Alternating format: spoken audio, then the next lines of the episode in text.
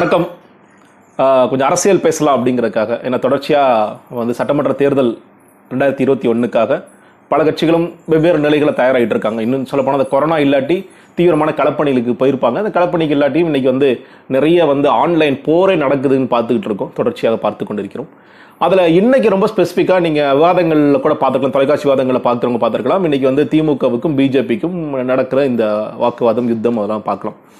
நீங்கள் கடந்த சில நாட்களாகவே பார்க்கும் பொழுது பிஜேபியிலிருந்து திமுகவிற்கு எதிரான சில கருத்துக்கள் தொடர்ச்சியாக வந்துகிட்டே இருக்குது இந்த கருப்பர் கூட்டம் விஷயமாக இருக்கட்டும் இந்த கந்த சஷ்டி விஷயமாக இருக்கட்டும் அந்த கடவுள் சார்ந்த அரசியல் பண்ணிகிட்டே இருக்காங்க இல்லையா? அந்த அரசியல் எல்லாத்துலேயுமே திமுகவிற்கு எதிர் நிலைப்பாடுன்னு சொல்லப்பட கருப்பர் கூட்டமே வந்து திமுக தான் முக்கியமான காரணம். இந்த மாதிரி பல பல குற்றச்சாட்டுகள் ஒரு லோக்கல் லெவலில் நடந்திருக்கு. லோக்கல் லெவலில் மாநில அளவில் இங்கே திமுக இருக்கிற சில பேர் பேசுவாங்க. அதை எதிர்த்து பிஜேபி தலைவர்கள் பேசுவாங்க. இப்படி போயிட்டு இருந்த ட்ரெண்டு நேற்று கொஞ்சம் இன்னும் ஒரு படி மேலே போய் பாஜகவோட தேசிய தலைவர் ஜே பி நட்டா அவர்கள் ஒரு கடுமையான வார்த்தை சொல்றார் தேச வளர்ச்சிக்கு எதிரான கட்சி திராவிட முன்னேற்ற கழகம்.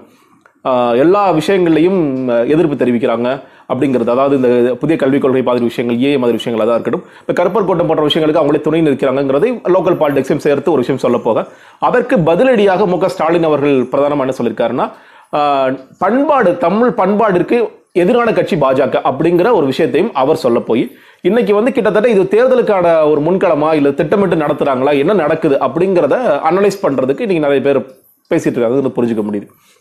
நம்ம உண்மையில ரொம்ப தீர்க்கமா யோசித்து பார்க்கும் பொழுது இது என்ன நடக்குது அப்படின்னு பார்க்கும் பொழுது பாஜக நீங்க பல்வேறு மாநிலங்கள் அதாவது ஒரு காலத்துல இரண்டு நாடாளுமன்ற உறுப்பினர்களை கொண்டிருந்த பாஜக இன்னைக்கு வந்து ஒரு தேசிய அளவுல அரசாங்கத்தை வைத்துக் கொண்டிருக்கிற பாஜக பல மாநிலங்களும் வெற்றி கொண்டிருக்கிற பாஜகவோட யுக்தி என்னவாக இருக்குன்னு பார்க்கும் பொழுது ரெண்டு விதமான தேர்தல் பிரச்சாரம் பண்ணுவாங்க. ஒன்று இந்துத்துவ அரசியல்.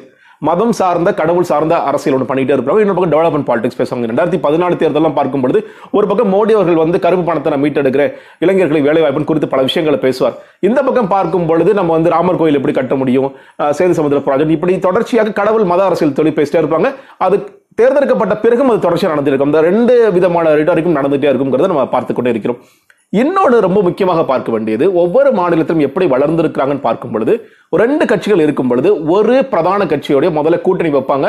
அந்த கூட்டணி வச்ச கட்சியை கொஞ்சம் கொஞ்சமாக அழிப்பாங்க. அழித்ததற்கு பிறகு இவர்கள் எதிர்கட்சியாக மாறுவார்கள் அதற்கப்புறம் ஆளுங்கட்சியாக மாறுவார்கள். இது ஒரு ஸ்ட்ராட்டஜி இது வந்து நம்ம இது சரியா தவறா அப்படிங்கிறதெல்லாம் போனால் அரசியல் கட்சியோடைய எல்லா அரசியல் கட்சிகளும் நோக்கம் என்னன்னு கேட்டிங்கன்னா நம்ம வந்து தேர்தலில் சந்திக்கணும் தேர்தல் சந்திச்சு ஜெயிக்கணும் அப்படிங்கிறது தான். அதில் சரியா தவறா இது வந்து all is fair is fair in love and வாருங்கிற மாதிரி all is fair fair in love war and election கூட சொல்லிடலாங்கிற அளவுக்கு போயிடுச்சு. அது வந்து ஜனநாயகம் உட்பட்டதா ஜனநாயகத்துக்கு உட்பட்டதா எந்த முறையில் ஆட்சி அமைக்கிறாங்கிறதெல்லாம் வேறு. அதே மாதிரியான ட்ரெண்ட் தான் இங்கே தமிழ்நாட்டிலையும் செய்து கொண்டிருக்கிறார்களோ அப்படிங்கிறதா எனக்கு தோணுது. ஏன்னா இன்னைக்கு பாஜக நீங்க முதல்ல விபி துரைசாமின்னு ஒருத்தர் வெளியே போனார் திமுக வந்து அவர் சொன்னது இந்த தேர்தலே திமுகவிற்கும் பாஜகவிற்கும் அப்படின்னு சொன்னார். தொடர்ச்சியாக திமுக தான் வந்து முக்கியமான எங்களுடைய எதிர்க்கட்சி அப்படின்னு சொல்லுவாங்க ஒரு பக்கம். இன்னொரு பக்கம் நீங்க அதிமுக பாஜகவும் ஒரு ஒரு கூட்டணி வகித்தாலும் அந்த கூட்டணிக்குள்ள ஒரு உரசல் இருக்கிறத பார்த்துட்டே பார்த்து கொண்டே இருக்கிறோம்.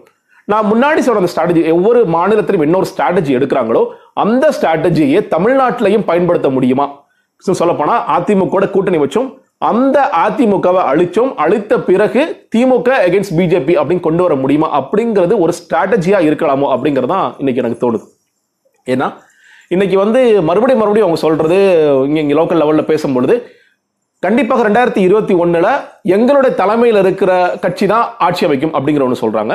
இன்னொரு பக்கம் வந்து அதிமுக எங்களுக்கு வேணாம்னு சில பேர் சொல்றாங்க. நாங்கள் இருந்தால் கூட நாங்கள் அதிகமான இடங்களில் கண்டெஸ்ட் பண்ணுவோம்னு சொல்லி சொல்றாங்க. அப்போ இதை ஒரு ஸ்ட்ராட்டஜியாக பயன்படுத்தி இந்த களமே வந்து திமுக அகேன்ஸ்ட் பாஜக அப்படிங்கிற களத்தை கொண்டு போகலாமா அப்படிங்கிறது அவர்களுடைய முக்கியமான ஒரு நோக்கமாக இருக்கிறது.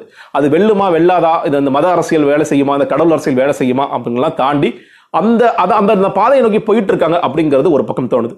இன்னொரு பக்கம் திமுக நீங்க வந்து இவர்கள் செய்கிற அந்த கடவுள் அரசியலுக்கு ஒருவேளை ஈல்ட் ஆகுறாங்களோ அப்படின்னு கேட்டீங்கன்னா நிச்சயமாக ஈல்டாகுவதற்கான சாத்தியங்கள் நிறைய தெரிகிறது. கருப்பர் கூட்டம் விஷயமாக இருக்கட்டும் அதற்கு பிறகு நடக்கிற விஷயங்கள் இருக்கட்டும் நாங்களும் ஒரு ஹிந்து தான். எங்கள் கட்சியில் நிறைய ஹிந்துக்கள் இருக்கிறாங்கிறதெல்லாம் போய் உதயநிதி ஸ்டாலின் அவர்கள் விநாயகர் சதுர்த்திக்கு தன்னுடைய மகள் கையில் வைத்திருக்கிற விநாயகர் சிலையை போடுவதன் மூலியமாக அவர் சொல்றது என்ன சொல்ல வராரு? நாங்களும் வந்து இந்த ஹிந்து ஓட் பேங்க்குக்காக தான் வேலை செய்கிறோம் அப்படின்னு ஒரு விஷயத்த சொல்கிறாரோ அப்படிங்கிறது ஒரு முக்கியமான கேள்வியாக எழுது அப்படி ஒரு கேள்வி எழும்பொழுது இந்த பக்கம் என்னன்னா இன்னைக்கு நம்ம வந்து ரெண்டாயிரத்தி பத்தொன்பது நாடாளுமன்ற தேர்தலில் என்ன ஒரு முக்கியமான பிரதானமான வாக்குகளை பெற்று தந்ததுங்கிறது ஆன்டி மோடியோட பிளாங்க் தான். ஆன்டி மோடி ஆன்டி பிஜேபிங்கிறது தான். அப்போ ரெண்டாயிரத்தி இருபத்தி ஒன்றுக்கும் அந்த ஆன்டி மோடி ஆன்டி பிஜேபி இருக்க போகுது. ஆனால் அதே நேரத்தில் நாங்களும் ஹிந்து ஓட்ஸ்க்காக வேலை செய்கிறோம் திமுக ஒரு வேலை சொல்லுமானால் அவர்கள் இழக்கப் போவது என்ன என்கிற ஒரு பிரதமான கேள்வி இருக்குது அது மைனாரிட்டி ஓட்ஸ் கிட்டத்தட்ட ஒரு பதினேழு பதிமூணு பதினாலு சதவீதம் இங்கே வந்து கிறிஸ்டியன் முஸ்லீம் ஓட்ஸ் இருக்கு. அப்போ அதை இழக்கிறதுக்கு திமுக ஒருவேளை தயாராகிறாங்களா அப்படிங்கிற ஒரு கேள்வி வருது. அப்போ அதை யார் பயன்படுத்திக்க போகிறார்கள் அப்படிங்கிற ஒரு கேள்வி வருது ஆனால் மொத்தத்தில் பிஜேபி சொல்ல வர்றது என்னன்னு கேட்டிங்கன்னா எப்படி எல்லா ஊர்களையும் ஒரு ஹிந்து போலரைசேஷன் பண்ணமோ அதே மாதிரியான ஒரு ஹிந்து போலரைசேஷன் செய்ய முடியுமா அப்படிங்கிறத நடத்தி காமிக்க முயற்சி பண்ணுறாங்க அது எடுபடுமா எடுபடாதா அப்படிங்கிறதெல்லாம் மக்களோட கையில் தான் இருக்குன்னு நினைக்கிறேன். நன்றி வணக்கம்.